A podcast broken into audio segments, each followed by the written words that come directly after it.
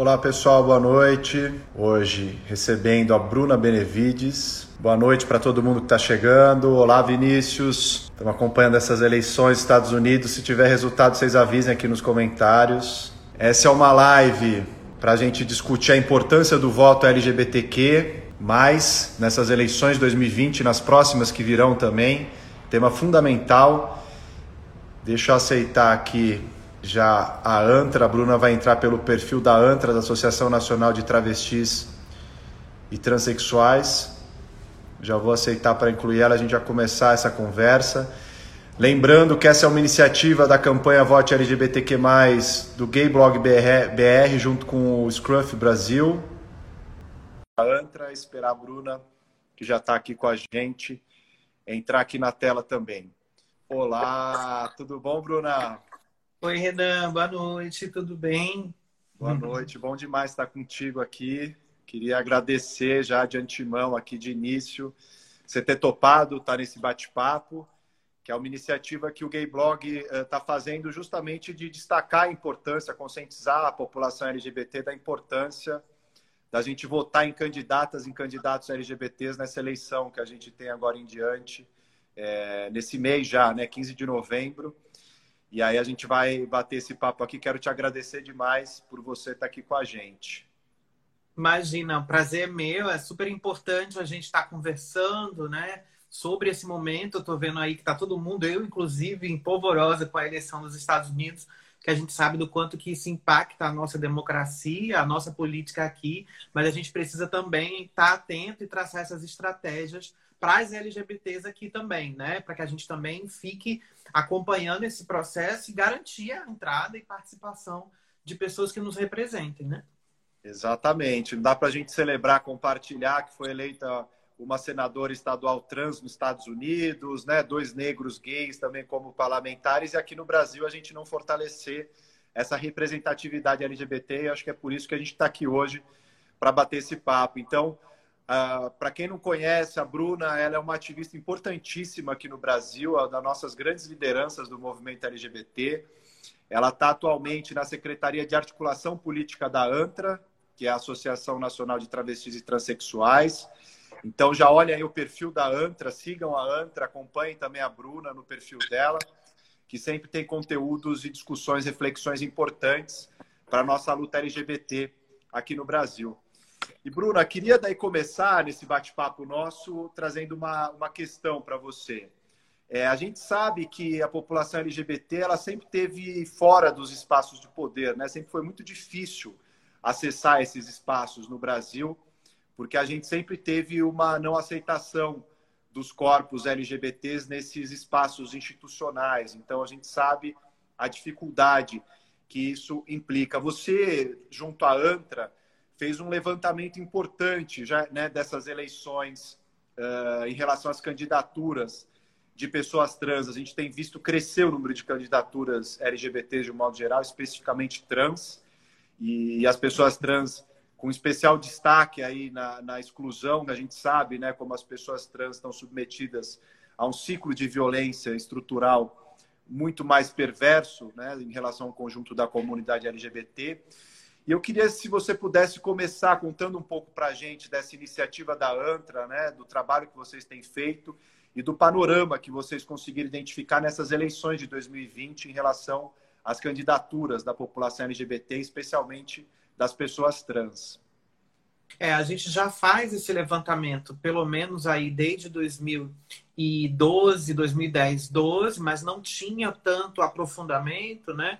Porque a gente ainda não tinha é, essa forma de, de, se organizar e a gente ainda estava muito dependente de pessoas outras que nos representassem. Então a gente ficava sempre nos bastidores operando a política, mas nunca estivemos efetivamente disputando. Não estou dizendo que não tivéssemos, né? A primeira trans que foi eleita vereadora é em 1995, no interior do Piauí, Cátia Tapeti, né? Então, assim, tem, mas sempre foi numa outra perspectiva. A partir, eu acho, de quando a gente começa a intensificar participação em conferências, etc., que a gente constrói uma agenda, e aí eu acho que o ponto principal é qual agenda que nós queremos enquanto movimento e população uhum. LGBTI para as eleições e para o projeto da nossa democracia. Eu acho que é uma pergunta que todo mundo tem que se fazer diariamente. A gente entendeu que é importante mapear as candidaturas, mas não só para dizer e, e incentivar o voto nelas, mas para que a gente possa acompanhar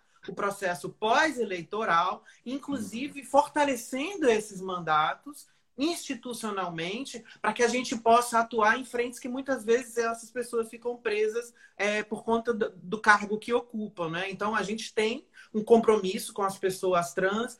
O panorama deste ano, a gente não compara com 2018, que não foi o mesmo pleito, então a gente compara com 2016. Então, a gente aumentou aí pelo menos 200% na quantidade de candidaturas, mas, ao mesmo tempo, a gente tem aí uma divisão né, é, muito polarizada também de pessoas no campo democrático da esquerda e pessoas no campo de direita, especialmente em partidos de extrema direita, né? Então isso nos preocupa e aí eu não estou querendo aqui de forma alguma tutelar as pessoas, dizer o que elas têm que fazer ou não, até porque historicamente a maioria das nossas candidaturas LGBTIs antes de termos um governo progressista eram de partidos de direita, né? É importante uhum. também a gente relembrar isso, mas com o resgate da nossa voz, como eu falava, e com a maior inserção e a necessidade de termos representação ali, eu fico preocupada, e aí de repente eu estou te devolvendo uma pergunta para ficar esse bate-papo, eu fico preocupada com essas pessoas que estão, sim, porque a resposta é quase unânime. Eu estou lá naquele espaço para disputar aquela ideologia que hoje não representa, porque o campo de esquerda, de certa forma, já está dado, e coisa que não dá, a gente sabe que não está de forma alguma, é. né? As representações ainda são tuteladas, mas ao mesmo tempo está num partido que é contra o espant... quer dizer, que levanta a bandeira contra o espantalho da ideologia de gênero, que é contra a pauta dos direitos sexuais e reprodutivos, que em muitos momentos apresenta projetos que ferem os direitos humanos, que é contra os direitos dos trabalhadores. Então eu fico pensando de fato, o que que esta pessoa está fazendo naquele espaço. Um espaço que, a, que, a meu ver, a ideologia partidária sempre vai ficar acima da capacidade daquela pessoa que está chegando e que não tem poder de decisão. Então, o que, que você pensa, inclusive, sobre isso? Assim, foram quase 40% de candidaturas trans, eu não vi o número de LGBTs, mas de candidaturas trans são 38%. Isso é muita coisa e isso é extremamente preocupante exatamente por conta desse cenário. O golpe de 2016 foi articulado pela extrema-direita, pela direita, né? Todos os retrocessos que nós temos visto na pauta LGBTI, enfim, todos os. A, forma que eles têm encontrado de emperrar o avanço da nossa pauta, né, de dificultar o avanço das discussões, sempre partem da direita. Então, o que, que a gente está fazendo lá? Né? Qual é a sua análise com relação a isso? Eu fazendo a inversão da pauta. Sim, sim, não, mas é até a gente fazer esse bate-papo mesmo e quem está assistindo, acompanhando, também pode mandar as perguntas aqui embaixo, que eu vou filtrando aqui e trazendo para a nossa conversa também para a Bruna, e a gente vai debatendo. Mas isso, Bruna, que você chama atenção, também é algo que me impressionou da pesquisa, né? A gente tem uma ideia, a gente sabe que nas últimas eleições tem havido candidaturas LGBTs de direita e de pessoas trans por partidos de extrema direita. Agora, é, é uma coisa que me choca saber que está distribuído dessa maneira, porque a verdade é que é, a população LGBT ela não tem um espectro ideológico definido necessariamente. A gente sabe que a população LGBT ela está inserida numa sociedade que está marcada por uma série de divisões, né? divisões de classe, divisões de raça, divisões regionais, né, divisão de etnia, enfim, é, de gênero, e que tudo isso se reflete também numa divisão dentro da comunidade LGBT, ou seja, a gente sabe que dentro da comunidade LGBT tem muito elitismo, né, tem muito racismo, tem muito classismo, tem muitos preconceitos introjetados é, bastante fortes dentro da comunidade. Então, é, não há essa, é, essa ideia que talvez a gente eh, pensava inicialmente ali de falar, ah, não, é uma coisa de ser LGBT, vai se converter numa consciência política de esquerda, né? A gente pelo menos esperaria uma coisa assim intuitivamente e que a gente não vê na prática. Agora, algo que me choca e que você trouxe também é, é como que pessoas LGBTs estão em partidos de extrema direita que são contra os direitos reprodutivos e sexuais, ou seja, que são contra a cidadania das próprias pessoas LGBTs. Né? E a gente nota que muitas pessoas se lançam candidatas e candidatos em partidos de extrema-direita é, e que não conseguem organizar essas duas dimensões, né? não conseguem conciliar o que é uma pauta é, específica da nossa existência enquanto pessoas LGBTs e uma pauta também ideológica, porque tem uma articulação importante de ser feita. E apontar isso não quer dizer que a esquerda sempre tratou muito bem a questão LGBT. Né? A gente, como pessoas de esquerda e que compram essa briga dentro de um campo da esquerda também, sabe, sabemos é, a dificuldade que é né, em muitos setores ainda da esquerda. Agora, sem dúvida nenhuma, né, a gente sabe também que a população LGBT é, ela precisa olhar para um voto da representatividade, né? Precisamos olhar para qual a identidade de gênero, para qual a orientação sexual dos candidatos e candidatas, isso importa. Né? É importante ter corpos LGBTs. Agora, tão importante como isso é saber o que, que esses corpos, essas cabeças LGBTs estão levando, né? enquanto projetos, enquanto ideologias, enquanto é, enfim, desejos mesmo para esses espaços de poder, né? Que tipo de voz a gente vai ter ali?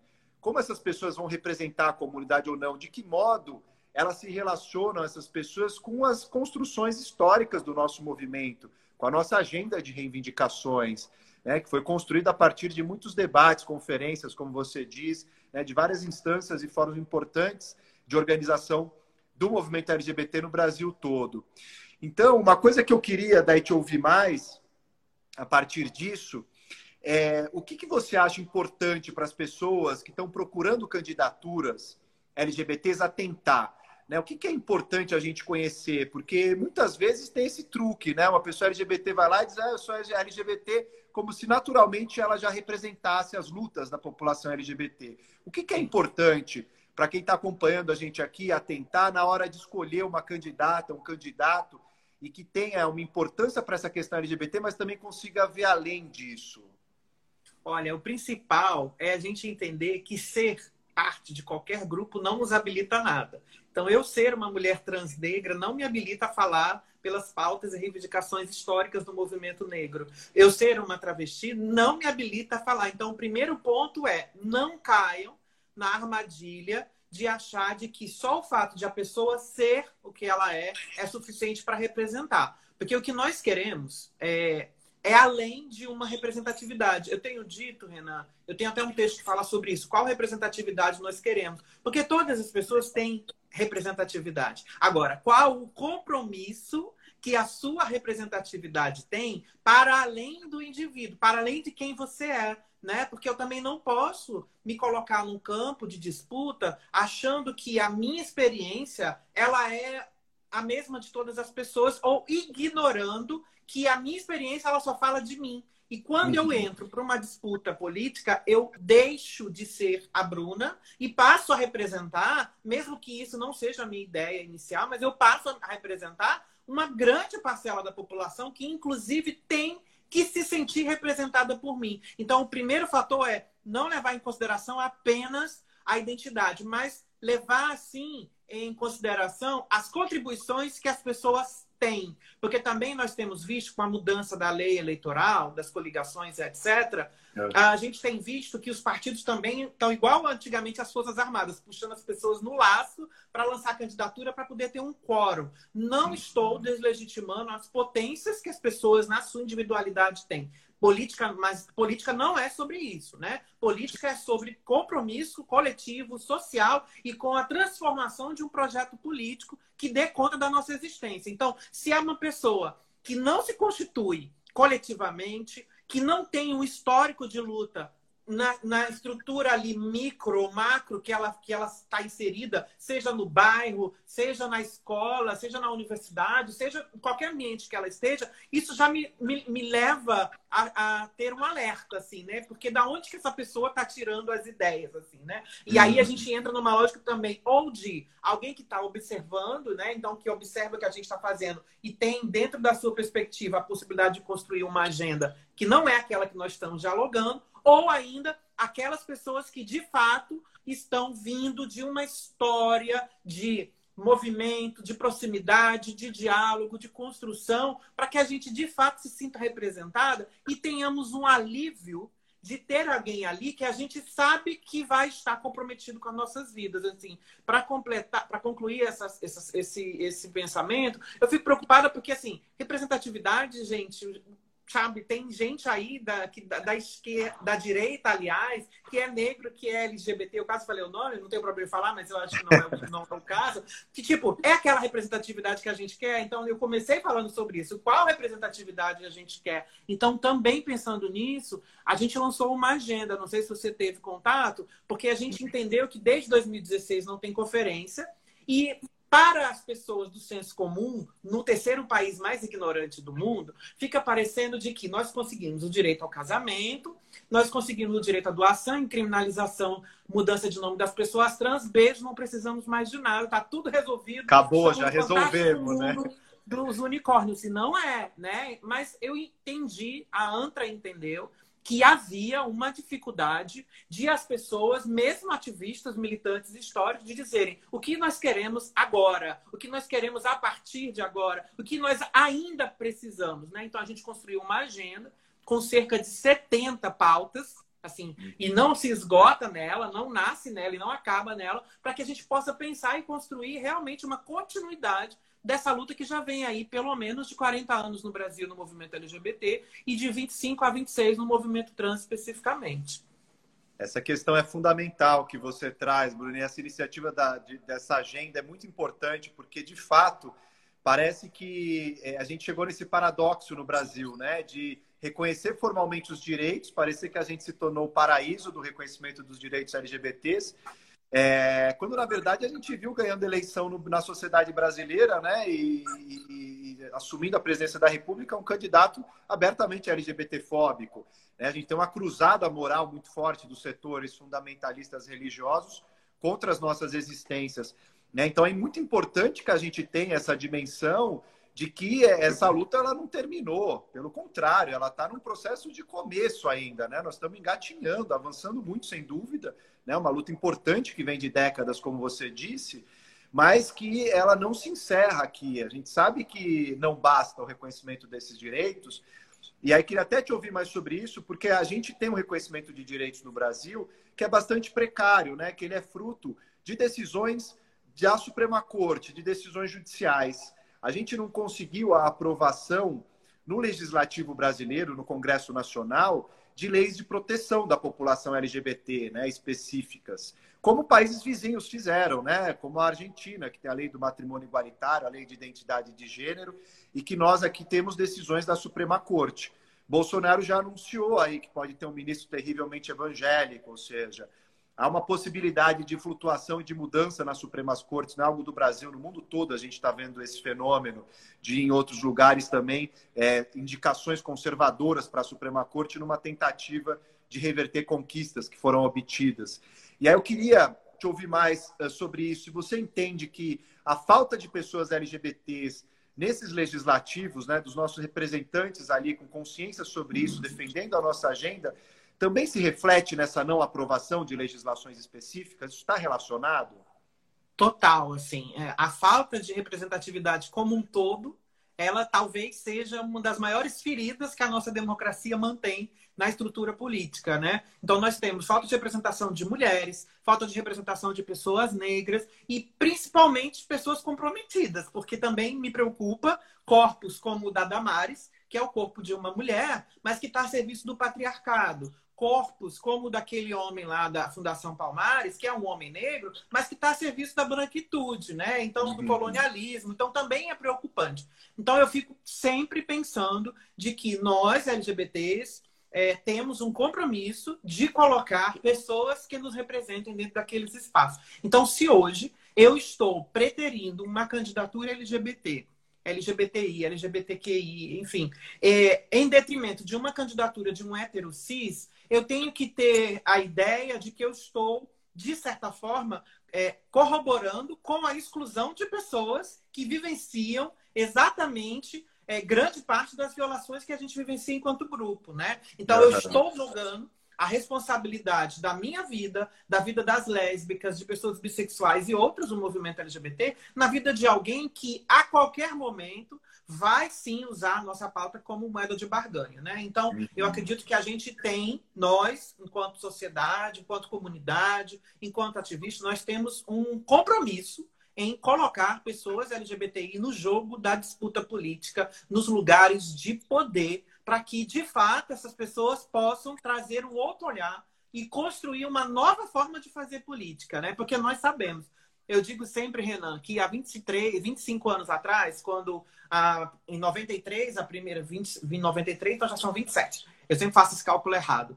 É, de 93 para cá, quando fundou-se a primeira instituição trans da América Latina, que foi no Rio uhum. de Janeiro Astral, as travestis não sabiam ler e escrever. Quem fez as atas, a organização e tudo foram pesquisadores, tem um papel fundamental, inclusive. Aliados têm um papel fundamental, mas a gente aprendeu aprendemos a fazer política, aprendemos a estudar, a ler, a escrever. Temos doutoras trans, né? temos deputadas, vereadoras. Então a gente aprendeu. Então é tipo, muito obrigada, vocês que são aliados, mas agora a gente pode falar por nós mesmos. E por isso se torna assim, eu acho que é urgente, inclusive, visitar a lista é, que foi feita tanto de LGBTs, mas de pessoas trans, nas Exatamente. regiões, e não apenas se comprometer com o voto, mas se comprometer em, em fazer com que a sua comunidade entenda a importância daquela candidatura para ti e para eles também. Porque também só fica assim, ah, eu vou botar o viado lá porque o viado vai representar os viados. Não, não é sobre isso, né? A gente sabe que, que que nós temos diversas construções políticas. Assim, eu não atuo apenas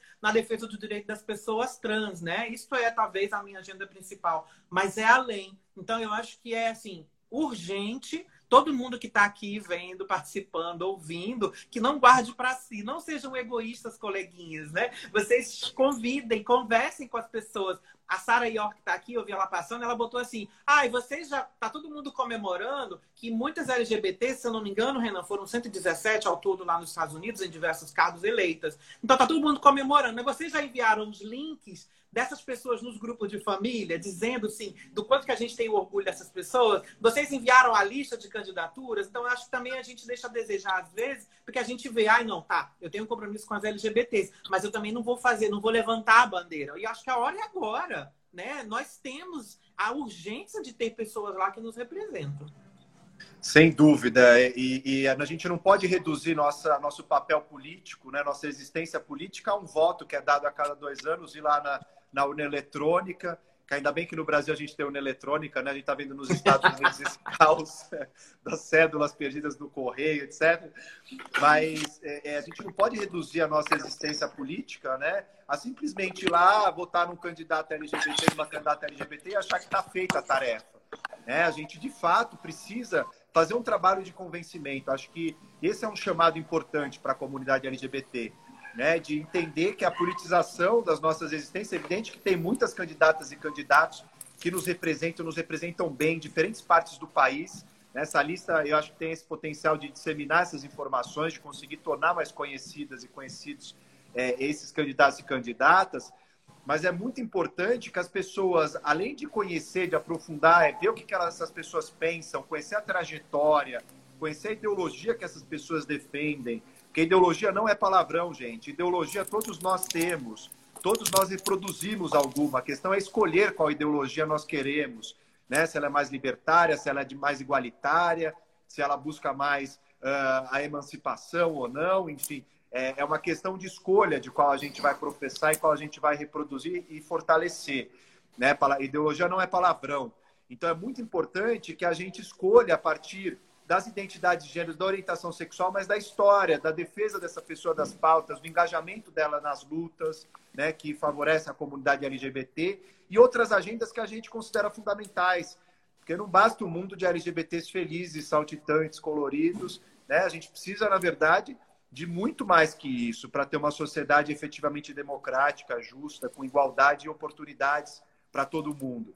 Então, isso é muito importante da gente olhar nesse processo eleitoral e é importante a gente olhar para além dele também. Né? Então, quando passar esse momento eleitoral, é saber fazer essas cobranças também das candidatas e candidatos que nós elegemos. É acompanhar o mandato parlamentar. A democracia não se constrói de dois em dois anos, de quatro em quatro anos. Sim. Né? É acompanhar essas candidaturas e essas pessoas eleitas, é fortalecer as lutas da comunidade LGBT, né? vendo como a BGLT, que é a nossa Associação Nacional de Pessoas LGBTs, a ANTRA, que é a Associação Nacional também das Pessoas Trans, como que essas associações vão produzindo relatórios, estudos importantes, denúncias, a gente tem que repercutir isso, tem que divulgar, conversar com pessoas que a gente tem acesso na comunidade, né? nossos amigos, amigas, amigas, enfim, familiares, né? que não estão na comunidade, mas têm um papel fundamental muitas vezes como aliados, como aliadas. Então a gente precisa fazer esse esforço que vai além desse momento eleitoral. E aí, Bruno, eu queria te colocar uma questão que também me intriga muito, que é a gente tem visto um aumento de candidaturas LGBTs né, nesses últimos anos. Você disse aí que é um processo que na ANTRA vocês têm feito de monitoramento né, dessas candidaturas nas últimas eleições. Isso é muito bonito de ver.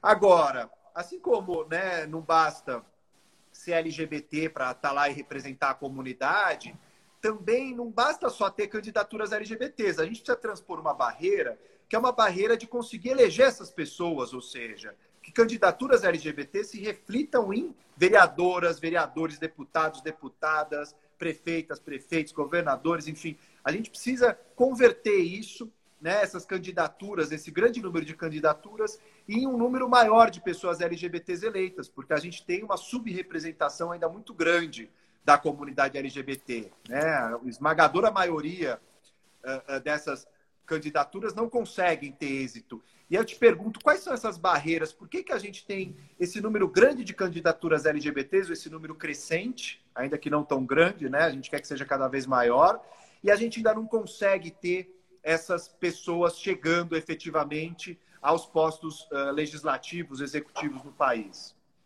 É, na verdade, continuamos com a velha, a velha lógica da velha política de que ah, nunca se teve tantas LGBTIs é, lançando candidatura, tantas mulheres, tantas pessoas pretas, etc. Mas quando a gente vai ver as majoritárias e as pessoas que são cabeça de chapa, puxadoras de votos, são homens cis, hétero, brancos, né? Então a gente ainda continua em uma inserção na política partidária tutelada pelos caciques dos partidos. Desculpa, não queria usar essa palavra. Pelos caciques, não. Pelos donos dos partidos. Eu quis dizer porque é o símbolo da representação, né? Sim. Então, assim, isto é extremamente prejudicial, porque hoje nós só temos uma pessoa trans em todos os partidos que faz parte de um diretório nacional. Se eu não me engano, é apenas uma. Se não for, são duas ou três. É muito pouco. Quantos partidos nós temos, né? Isto por si só denuncia essa estrutura de que, por exemplo, não faz o mesmo investimento em candidaturas LGBTIs enquanto outras candidaturas. Todo mundo sabe quem é no seu município, na sua prefeitura, no seu estado, quem são as candidaturas popstars que estão ganhando maior investimento para serem eleitas. E todo mundo também sabe quem são aquelas que não têm dinheiro para comprar, sei lá, para pagar uma passagem, que são muitas. Né? É bizarro observar a quantidade de candidaturas que já nasceram precarizadas, que já nasceram fadadas realmente a fazer um trabalho de curral eleitoral, de fazer uma busca ativa de votos para que outras pessoas se elejam e não elas. Então, não termos, por exemplo, candidaturas majoritárias de pessoas LGBTI, ou sendo incentivadas, e aí não à toa na nossa pesquisa, 74% das pessoas que estão candidatas alegaram não ter apoio material, pessoal, financeiro ou institucional para suas candidaturas. Por aí só a gente pode inclusive pensar, traçar um, uma expectativa de quantas pessoas serão eleitas, né? Na eleição de 2016, tivemos 89 candidaturas e apenas 8 eleitas. Então dá 10%. Se essa proporção ficar, a gente vai ter em torno de 28, e que eu acho muito, inclusive, é, como eu falei, dados os acompanhamentos que a gente faz, essas candidaturas não têm o apoio que, que, que deveria. Então, eu acho que, inclusive, vai ser uma grande denúncia observar ao final da eleição a quantidade de pessoas eleitas e a gente fazer esse paralelo, porque mais uma vez os partidos vão estar negligenciando e colocando como uma pauta secundária, né? E as nossas candidaturas consequentemente. E aí é importante também fazer um, um, um chamado para que as pessoas é, também levem para as pessoas LGBTI esse, a importância desse comprometimento. Eu posso te dizer, Renan, eu sou de Niterói. Aqui a gente tem algumas candidaturas LGBTI, mas a única pessoa que se, que se comprometeu com a agenda da ANTRA foi um homem hétero cis. E olha que nós uhum. temos pessoas trans, pessoas trans negras, nós temos pessoas bissexuais. Então temos outras pessoas que não se deram ao trabalho de ler não se deram ao trabalho de pesquisar, perguntar ou se comprometer, porque não está se comprometendo com a Antra, não está se comprometendo Sim. com a Bruna, está se comprometendo com a vida das pessoas trans. É sobre isso que a gente está falando, né? A Antra se coloca nesse lugar de interlocutora. Então, talvez as maiores deficiências, respondendo a tua pergunta, sempre com essa análise mais ampliada, é exatamente a falta de interesse dos partidos e a forma com que eles negligenciam o que eles também chamam de pauta identitária. Então, eles dizem que discutir questões da população LGBTI, da população trans, da população negra, não é mais importante do que discutir a reforma trabalhista. Ora, para quem é a reforma trabalhista e quem é que a reforma trabalhista vai atingir de cheio? Se não, as trabalhadoras e os trabalhadores que são LGBTIs, especialmente as que estão precarizadas, né? Então, enquanto a gente não conseguir contrabalancear essa narrativa de forma como a, a leitura interseccional nos ensina, de que nenhuma opressão, nenhuma agenda, nenhuma urgência, nenhuma pauta se sobrepõe à outra. É possível lutar por uma correta divisão de renda, distribuição de terras, revisão de diversas questões que estão problemáticas, mas também incluir um olhar sobre como que isso impacta a vida das LGBTI. Sim, esse ponto é fundamental aqui. E queria só dizer que tem uns comentários muito legais passando aqui, enfim, vários elogios para você, para o seu modo de expor a, a, as questões de maneira profunda e ao mesmo tempo tão acessível e contundente. O Giovanni aqui escreveu, Giovanni A7, não basta ser LGBTI, eu voto em quem eu confio, quem tem história, tem militância, trabalho. Discurso bonito é muito fácil, quero ver lutar de verdade, né? Importante, um comentário acho que se relaciona com o que a gente estava falando aqui é, da importância não só de representatividade, né, mas de fato é, de olhar para outras dimensões que os candidatos LGBTs trazem. E acho que nessa última fala sua, você trouxe um ponto fundamental, mais um ponto fundamental, Bruna, é, que é essa questão dos recursos, né? Porque nosso sistema eleitoral ele depende muito do sistema partidário, é como se fosse uma, um filtro anterior. Então, se as pessoas LGBTs elas não conseguem acessar o sistema partidário em condições de igualdade de disputa né, em relação a outros candidatos, a outras candidaturas, é, não tem como acessar esse sistema eleitoral. Né? Então, a gente nota que, por mais que a gente incentive, é muito importante esse papel né, que a gente tem feito dentro do movimento da comunidade de incentivar candidaturas LGBTs, de estimular as pessoas a colocarem a cara no sol, a lutarem, a concorrerem, a se lançarem candidatos e candidatos. Né? Isso é fundamental. A gente sabe os riscos que isso implica no Brasil, né? em cidades menores, sobretudo, né? enfim, é, como é difícil muitas vezes ser a pessoa LGBT que tem uma cara pública na cidade, como isso implica ameaças, né? É, o exemplo do Renildo José, um vereador que foi assassinado nos anos 90 por se assumir bissexual numa entrevista de rádio. A gente sabe o que aconteceu com o João Willis, que teve que sair do país né, renunciando ao mandato dele. A gente sabe o que aconteceu com a Marielle Franco no Rio de Janeiro, né? Ou seja, quando esses corpos LGBTs também se colocam na linha de frente, é sempre um risco muito grande. Né? No Brasil, a gente não tem programas de proteção às uh, defensoras e defensores de direitos humanos adequados, do jeito que nós deveríamos ter, né? considerando o risco que isso implica. Então, é muito importante que a gente estimule essas candidaturas e fortaleça enquanto comunidade, mas, ao mesmo tempo, é, é muito importante também que haja essa briga dentro dos partidos, né? Porque não basta ter a candidatura, a gente precisa que tenha recurso. Acho que isso foi uma coisa que ficou muito claro no exemplo da luta das mulheres que conseguiram cotas nos partidos, né, as cotas femininas, desde os fins dos anos 90, anos 2000, e de repente as mulheres viram que, olha, estavam sendo colocadas ali muitas vezes instrumentalizadas como candidaturas laranjas para os homens receberem todo o fundo partidário receberem todo o tempo de televisão e as mulheres simplesmente ali darem o um nome, prestarem um CPF para os homens poderem cumprir com uma exigência legal. E aí veio esse fortalecimento de uma luta por mais recurso, é, é, por mais tempo de TV, por mais visibilidade e condições de igualdade nas disputas, Mesma coisa em relação à população negra. Essa vai ser a primeira eleição em que candidaturas negras precisam ter também agora proporcionalmente é, com um mínimo né, assegurado conforme a decisão do TSE depois do STF, é, que possa garantir condições mínimas de recursos materiais, de tempo de televisão, né, de visibilidade para essas candidaturas. Ou seja, não basta simplesmente ter candidatas mulheres, ter candidatos negros, mas é preciso agora garantir recursos proporcionais e mínimos para essas candidaturas para diversificar a representação. E a gente não tem ainda isso em relação à população LGBT.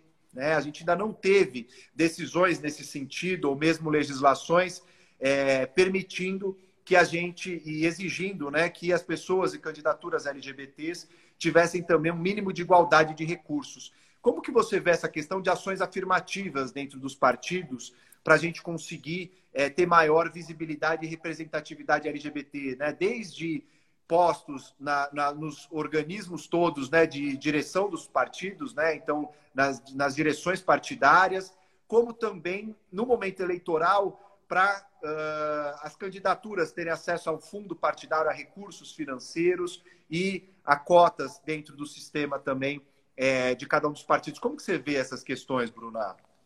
Bem, eu queria antes é, é, falar de um momento que é anterior, que assim, eu não sei o que acontece, eu não consegui ainda parar para fazer uma análise mais aprofundada, Renan, mas em determinado momento da nossa história, é, instituiu-se de que os partidos estão ali e que movimentos sociais, movimentos da sociedade civil estão a serviço dos partidos, né? E isso é muito louco pensar quando a lógica é exatamente o oposto, né? O jogo político, os partidos, né? A constituição das nossas câmaras legislativas, etc., estão lá exatamente para construir aquilo que é proposto pela sociedade civil, pelas instituições, né? Pelos fóruns de organização da sociedade civil. Então, uma lei, quando é proposta, ela é proposta antes de mais nada, e é construída a partir desses espaços de discussão. E por que, que eu estou falando isso? Exatamente para que os partidos reconheçam a legitimidade dessas representações, que também são provenientes de movimentos. Porque eu também observo que muitos partidos optam por ter proximidade, diálogo com o movimento, mas na hora de lançar determinadas candidaturas, escolhem pessoas sei lá, que tem proximidade com a pauta partidária, e aí tem questões de classe, de raça e de gênero muito bem definidas, e aí pelo fato de a pessoa ser gay, ser lésbica ou ser trans, ela se torna uma emissária dessas pessoas que não se sentem representadas, porque quem é essa pessoa? O que, que essa pessoa está trabalhando? Eu nunca vi ela aqui em uma conferência de saúde.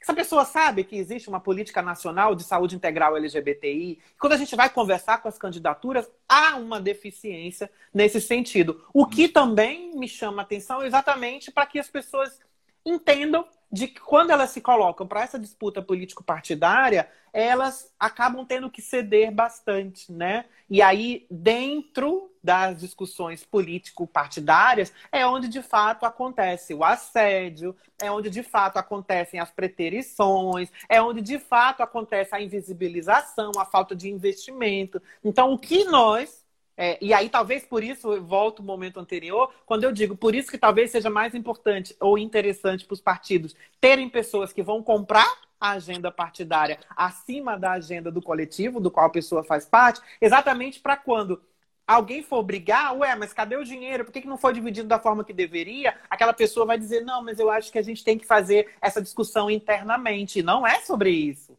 né? Porque na hora que essa pessoa foi eleita, ela não vai representar somente o partido ou somente ela. Então, a falta de investimento, a, é, mesmo na formação política, inclusive, né, a falta de, de formação política, de investimento na qualificação dessas candidaturas, mas também de investimento efetivo, faz assim realmente uma diferença gigantesca não à toa, como eu falei é, logo no início, a gente já sabe quem são as pessoas que têm maiores chances de ser eleitas. A Érica Malunguinho, quando foi eleita em São Paulo em 2018, assim, ela teve zero apoio do partido do qual ela fazia parte, né? E isso é absurdo pensar que essas pessoas estão tendo muitas vezes que tirar recursos sei lá, outros que não foram destinados do fundo partidário, porque a divisão não é igualitária. E a gente sabe como é que funciona, né? Então, aqui eu acompanhei de perto algumas. Então, os partidos, tem partidos que organizam candidaturas por A, B, C e D. Então, a A é a prioritária, a que vai ter maior investimento e etc. E tipo, de B, C e D para baixo, acabou, se vira, sabe? Uhum. Então, ali é onde está a maior parte das LGBTI. E aí, então, eu acredito que por isso a gente precisa investir é, em que as LGBTIs que estão se colocando nesse campo tenham este compromisso com a, a, sociedade civil, mas também tenham um compromisso em mudar essa estrutura lá dentro, porque eu também não vejo um campo favorável para isso. Eu não vejo. Há, sim, claro, enfrentamentos diversos, muitos, mas ainda muito incipientes, porque o que nós vemos quando pessoas trans se colocam de forma efetiva dentro dos partidos para querer uma mudança real e já as pessoas são expulsas dos partidos, são silenciadas, são preteridas, como tem casos que aconteceram tanto com mulheres trans, travestis, quanto com mulheres negras recentemente no Rio de Janeiro também, né? Então é sempre preocupante a gente não acompanhar esse jogo do, dos partidos, especialmente dos partidos com os quais nós ainda temos diálogo, né? E que isso não fique parecendo que eu estou atacando. Não, pelo contrário, nós, eu estou denunciando algo que precisa ser revisto, inclusive para que eu possa, você, outras pessoas, se sentirem representadas, mas também compelidas a participar desse jogo político partidário que hoje eu, sinceramente, não quero. Né? Eu prefiro ficar uhum. nos bastidores tensionando, porque eu acho que enquanto movimento social tenho muito mais liberdade. Sim, eu também prefiro esse lugar. Então, para quem está chegando agora, a gente está batendo um papo aqui. Eu, Renan Quinalha, que sou professor da Unifesp em São Paulo, e a Bruna Benevides, que é secretária de Articulação Política da ANTRA, sobre a importância do voto LGBTQ+. É... A gente não é candidato nessas eleições, estamos falando disso agora, né? Que a gente está num lugar de, de buscar, enfim... É, é até mais um papel de crítica e de liberdade em relação a isso, né? porque tem um ônus também que é ser candidato, ser candidato, e que a gente está dizendo aqui que a gente valoriza demais, porque é justamente a ocupação desses espaços, mas passou uma pergunta aí se a gente era candidato e a gente não é, tá? É, mas tem muitas candidaturas LGBTs, é disso que a gente está falando aqui, candidaturas LGBTs em diversos partidos que buscam é, levar adiante, né, que buscam aprofundar as pautas e agendas do movimento LGBT brasileiro. Ou seja, a gente tem uma série de candidaturas, a Bruna eh, já deu algumas dessas referências das listas que vêm sendo preparadas né, é, é, sobre essas candidaturas em várias localidades. Então é muito importante que cada um, cada uma, cada pessoa que está aqui acompanhando, né, faça essa tarefa de casa, que é pegar na sua cidade, na, no seu, da sua região, mapear essas candidaturas, dar uma olhada nessas listas que já estão mapeando essas candidaturas, então conhecer melhor, estudar, né, entender que esse momento é um momento fundamental eleitoral no Brasil. Né? A gente precisa, de fato, votar melhor no Brasil. Isso é uma coisa que é, é, é uma coisa para como uma necessidade urgente. A gente está acompanhando com uma empolgação enorme a eleição nos Estados Unidos, mas a gente precisa fazer isso aqui. Né? A gente está com uma eleição completamente atípica, no meio de uma pandemia, isso gera uma série de dificuldades, já é uma eleição mais curta, tem muito pouco debate político, que é muito triste. Né? A gente não está vendo debates de televisão, né? enfim, a gente está uh, uh, eh, tendo uma série de, de, limitações por conta da situação. A campanha está mais curta, está mais difícil de ser feita, né? não tem muito corpo a corpo, não tem possibilidade de diálogos, de conversas outras. Né? Então, é muito importante que a gente consiga buscar essas candidaturas é, e divulgá-las, né? e passar adiante fortalecer essas candidaturas enquanto uma comunidade LGBT que consiga é, fortalecer a sua própria representação nesses espaços de poder. Isso está faltando muito. E aí, Bruno, uma questão que você tocou e que eu queria te ouvir um pouco mais, porque eu acho que é uma cilada que muitas pessoas do campo progressista, inclusive, ainda reproduzem essa visão, que se relaciona com essa dificuldade de espaço no sistema partidário brasileiro, inclusive em partidos progressistas, que você mencionou no Rio de Janeiro, de mulheres trans negras que não tiveram espaço. Isso acontece em várias outras regiões do país, né? eu também poderia dizer aqui de São Paulo e, de, e dar exemplos disso. É, mas um discurso que é muito comum né, nesse campo é, progressista, muitas vezes, de dizer: ah, não, mas essas questões identitárias elas são menores. Né? Essa política da identidade, no fundo, é responsável pelo que a gente está vendo no Brasil, né, dessa reação conservadora, né, por conta né, de, de, de, dessas políticas identitárias que nós tiramos o foco das transformações mais estruturais que nós precisamos, que são as transformações econômicas, né, de mais distribuição de renda. E você tocou nisso, mas eu queria te ouvir um pouco mais. Como que você vê essa formulação hoje, né, da gente conseguir juntar essas questões, da importância da gente juntar essas questões para não cair numa visão despolitizada dessa identidade LGBT, de ser LGBT? Né? Como que a gente consegue cruzar essa política é, de uma existência LGBT, né, articulando isso a uma luta também por mais igualdade, por mais é, justiça social, enfim, por uma mudança mais estrutural na nossa sociedade, que eu acho que é uma tarefa que está posta hoje para o movimento, que está posta para os partidos progressistas, né? E que evidente que, como você disse, a gente coloca uma cobrança em relação a partidos que são mais progressistas, porque eles que verbalizam discursos que são uh, nessa linha, né, de de fato prometer e que, portanto, ao prometer precisa entregar maior espaço para a população LGBT e maior compromisso com as pautas dessa população. Então, como que você vê isso que aparece muitas vezes em certos discursos, mesmo no campo progressista, de que, ah, não, isso é uma política identitária, isso é menor, isso tem que ficar para depois, que é algo que a gente, pessoas LGBTs, sempre ouvimos por aí. É, isso é a terra plana da esquerda, né?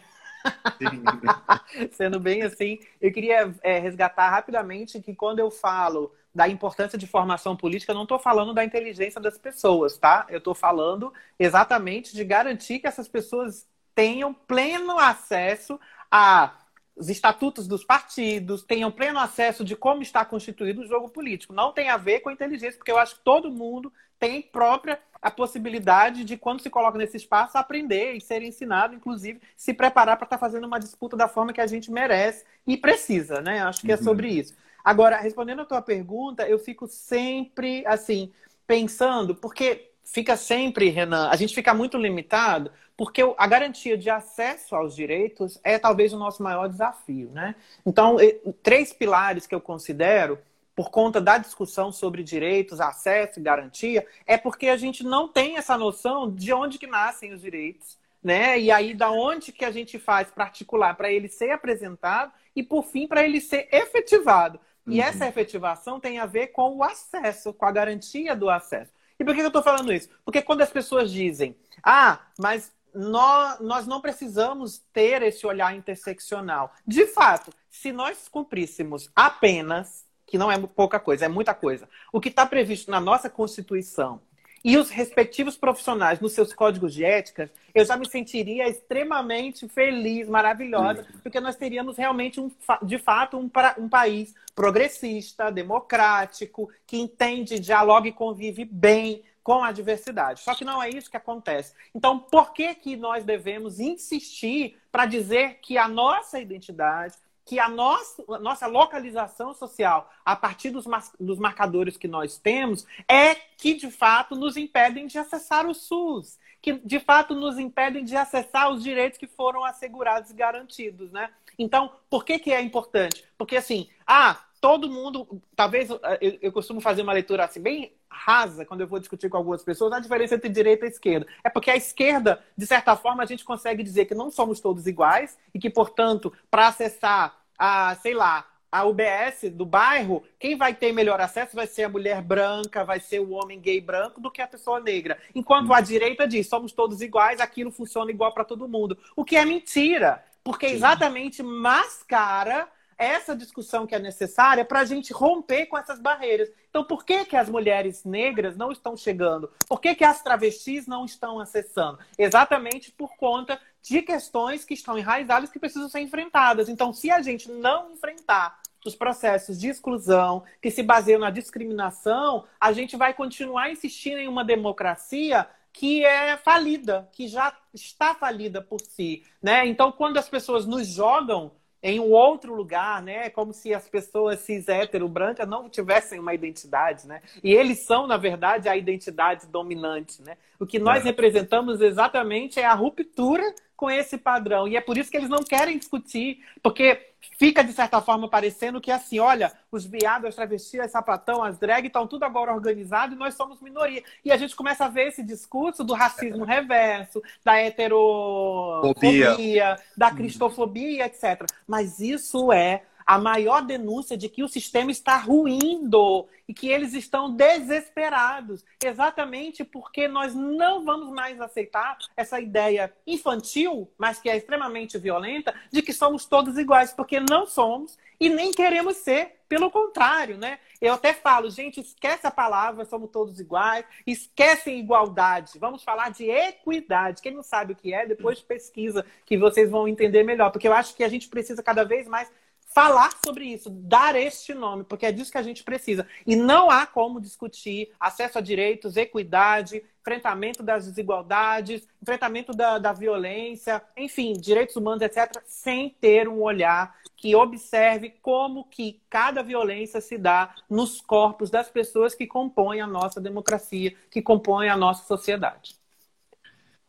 Demais isso. E você falando de equidade me lembrou uma frase do Boaventura de Souza Santos, sociólogo português do Fórum Social Mundial, enfim, super importante o Boaventura, o trabalho dele, em que ele diz uma frase que sintetiza bem né, essa questão da equidade, que o pessoal pode dar uma pesquisada depois, é, que é o seguinte, que temos o direito a ser iguais quando a diferença nos inferioriza. Então, a gente tem direito a ser igual quando a diferença nos inferioriza. E temos o direito a ser diferentes quando a igualdade nos descaracteriza. Então, a nossa luta é sim por ter uma equidade, porque é preservar as nossas diferenças, o que nos singulariza, o que nos constitui, que é tão importante, central para a gente, né? Que é a nossa identidade. E, ao mesmo tempo, ter uma igualdade de oportunidades, né? De acesso, como você diz. E por isso que a interseccionalidade é fundamental na nossa luta. Né? Sim, e é exatamente por isso também que talvez assim a meritocracia é uma falácia, exatamente porque da forma com que a igualdade é uma falácia, a, a, meritocracia surge do mesmo, porque se não temos as mesmas oportunidades, não vai existir meritocracia, né? Exato, não tem justiça alguma, né? Porque tem gente que já parte lá na frente, tem gente que está ali atrás, o acesso é diferente, os bloqueios todos. Então, a meritocracia é um discurso que, no fundo, ajuda a mascarar a dificuldade e a desigualdade de acesso que nós temos. Então, acho que esse, esse é um debate fundamental, muito legal que você tenha trazido isso. E aí, Bruna, para a gente caminhar para o encerramento aqui, porque infelizmente passou voando o tempo aqui, a gente já está chegando próximo ao final. E, e você trouxe aí um ponto importante no final, que eu acho que é legal destacar para quem está acompanhando aqui para a gente, que é o seguinte, né? É, a gente tem ocupado cada vez mais espaços, né? Eu acho que esse tipo de debate que a gente está fazendo aqui vai acontecendo em várias frentes, em vários lugares. Né? A gente tem associações cada vez mais fortalecidas, como a ANTRA, a BGLT. A gente tem um movimento LGBT cada vez mais plural, cada vez mais enraizado pelo país. A Sara mandou aqui a frase do Boaventura nos comentários. Obrigado, Sara. É, Para quem quiser conhecer mais ali.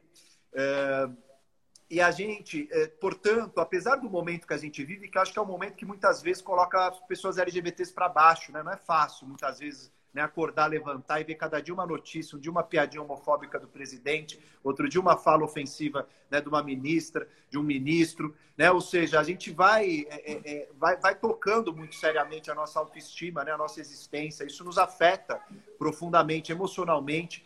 Então, uh, eu queria te ouvir um pouco mais sobre como você está lendo esse momento, né? Que é um momento, sem dúvida, crítico, difícil, mas como você trouxe na sua fala, a gente também está ocupando espaços e fazendo debates que a gente não conseguia fazer antes, né? Esse debate da representatividade LGBT. Por mais que tinha, você mencionou no início, algumas candidatas, candidatos LGBTs que foram eleitos, né? De maneira meio tímida, com dificuldade de levantar as bandeiras, de compromisso com o movimento. É muito diferente do que a gente vê hoje, né? Um processo de construção coletiva, de ocupação da política, de visibilidade coletiva das nossas questões, das nossas existências, né? enfim, de fortalecimento político mesmo.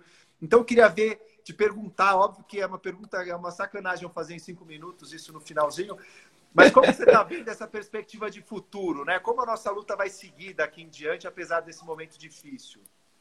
Olha, eu sinceramente acho que as pessoas que fundaram o movimento, que começaram lá atrás, e aí aqui eu vou falar especificamente das travestis, Giovana, Keila, enfim, Elza Lobão, outras travestis que já, inclusive, não se encontram mais entre nós, algumas, elas nunca pensaram que nós estaríamos vivendo o momento que temos hoje, né? Então, eu acho que isso já é o suficiente para dizer assim, lutar vale a pena, né? Então, embora nós tenhamos aí é, essa agenda da ideologia de gênero, aí, a bizarra, que já vem também se arrastando há algum tempo, nunca se falou e se discutiu tanto sobre gênero, né? Então eu acho que a resposta que nós temos dado frente à LGBTfobia, LGBTfobia, aos assassinatos, às preterições, às expulsões dos partidos e etc., é essa resposta efetiva de estarmos cada vez mais organizados e organizadas, né? Então, por isso, eu acredito nas instituições, acredito que você também, especialmente nas instituições públicas.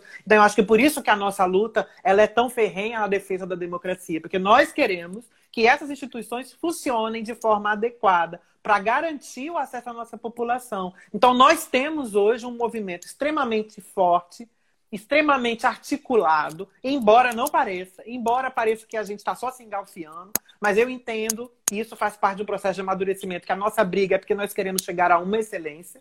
Então, não é a briga do Renan com a Bruna, mesmo quando a gente está divergindo, é a briga do ponto de vista do Renan, que eu acho que em determinado momento a gente pode afinar para jogar cada vez mais para cima, né? Então, eu acredito que a gente avançou bastante, mas a gente ainda padece de um processo em que as pessoas que compõem a nossa comunidade se reconheçam como parte dela. Eu acho que isso é tática de guerra, eu sou militar. Eu acho que o maior desafio que nós temos, né? Acho que o exército romano nos demonstra muito sobre isso, é estarmos cada vez mais juntos, assim, cada vez mais próximos, cada vez mais possíveis de ouvir, inclusive da dissidência. Eu acho que a gente tem um problema de quando a gente discorda, a gente se torna inimigo. A política faz muito isso, né? Mas eu acho que a gente precisa avançar mais, sabe? A gente precisa colocar de fato a prática da nossa construção política também uma prática de alteridade, de entender de onde que vem essa resposta é, mais é, eu, vou usar a palavra agressiva porque não veio uma melhor, mas mais enfática,